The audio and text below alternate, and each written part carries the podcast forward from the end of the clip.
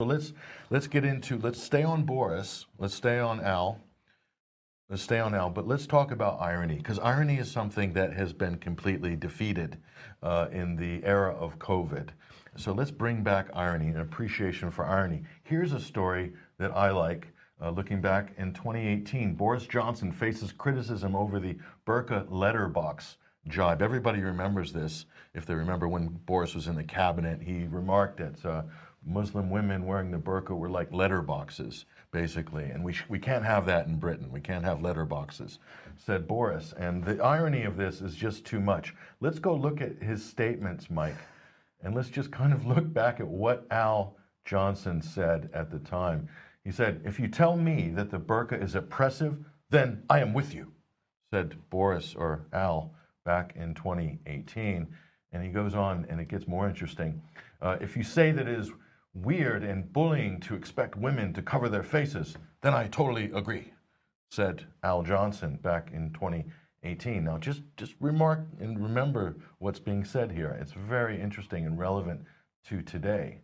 So he said it was bullying to ask women to cover their face. And I would add that I can find no scriptural authority for the practice in the Quran. This is Boris the cleric talking at the time.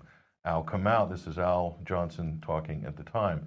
And then he goes on to say, I would go further and say that it is absolutely ridiculous that people should choose to go around looking like letterboxes, said Al Johnson at the time when he was foreign secretary. So he's, he's really just oh, totally out of sorts, Mike, about this, you know, having women, forcing women to look like letterboxes in Britain. And Boris was outraged at the time. Of course, the media attacked him viciously for these comments.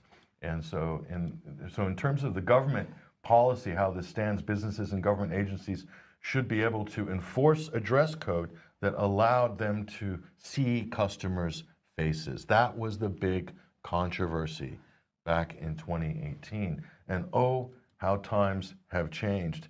So, such restrictions are not quite the same as telling a free-born adult woman what she may or may not wear in a public place when she is simply minding her own business. Uh-huh. Does that sound familiar in 2020? He seems to have reversed his position. Well, it does seem like that, Mike. So, what we're saying here at the UK column is think about what we've seen in just the last six months. And what we're saying is, isn't it ironic? Isn't it absolutely ironic that it would be Boris Johnson that would turn Britain into a nation of letterboxes. Isn't that just absolutely ironic? Uh, it absolutely is. Uh, but if we can just uh, be a, bit uh, more serious about uh, uh, masks for one second, here is an article from ResearchGate Masks, False Safety and Real Dangers, Part 1. Now, this is quite interesting because we've talked about in the past number of months about the potential for hypoxia, hypercapnia. So hypoxia is uh, reduced uh, re- uh, oxygen intake, hypercapnia, increased hy- hypercapnia, increased uh, carbon dioxide in the blood. Uh, but what hasn't been discussed until now, as far as I'm aware, is the potential to be ingesting and inhaling uh, fibers from the masks themselves. Uh, so, what is this saying? There is no biological history of mass masking until the current era. It's important to consider possible outcomes of this society wide experiment. The consequences to the health of individuals is as yet unknown. Masked individuals have measurably higher inspiratory flow than a non masked individual. So, in other words, we are breathing harder to try and get the oxygen in than we would normally breathe in. And uh, the, the uh, scientific paper here says this study is of new masks removed from the manufacturer packaging, as well as a laundered cloth mask examined microscopically. Loose particulate was seen on each type of mask. Also, tight and loose fibers were seen on each type of mask. If every foreign particle and every fiber in every face mask is always secure and not detachable by airflow, then there should be no risk of inhalation of such particles and fibers.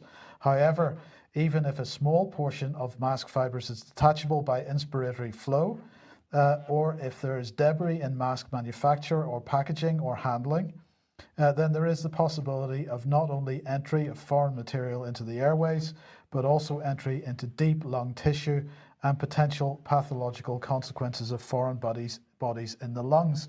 And of course, this is not a peer reviewed paper yet. It's uh, still up for peer review. So we don't know what the final outcome is that going to be, of that is going to be.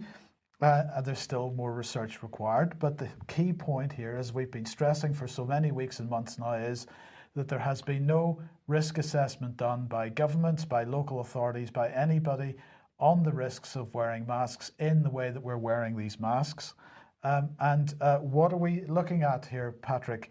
Potentially uh, in the future, uh, a, a, you know, uh, serious lung problems, potentially cancer from having ingested uh, quantities of small fibers. Um, I think we've seen this type of thing before, haven't we?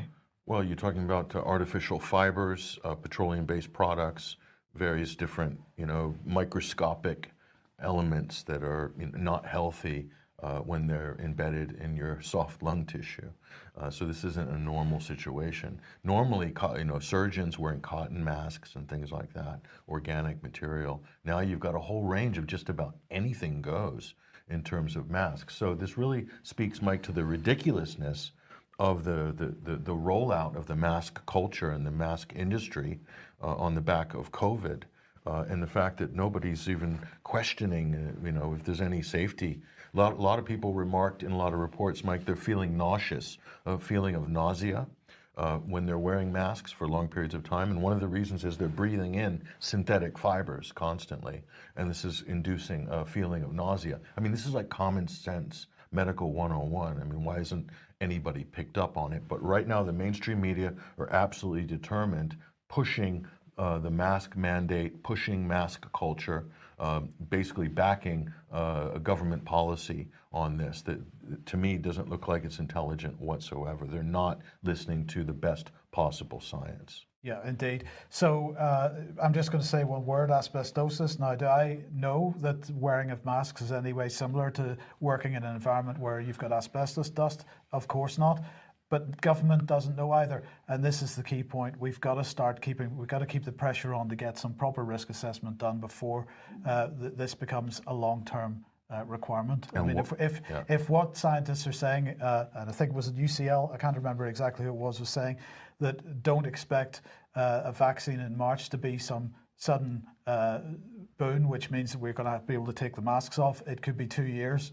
If people are going to be required to wear masks for this length of time, uh, and particularly people that are working in retail outlets and so on that are required to wear them for eight hours a day in, in the store, uh, th- this has uh, the potential to have a massive uh, impact on people's health. So I can just see the stories coming out in two years' time, like, oh, if only we had known at the time. It'll be in the Telegraph on the front page.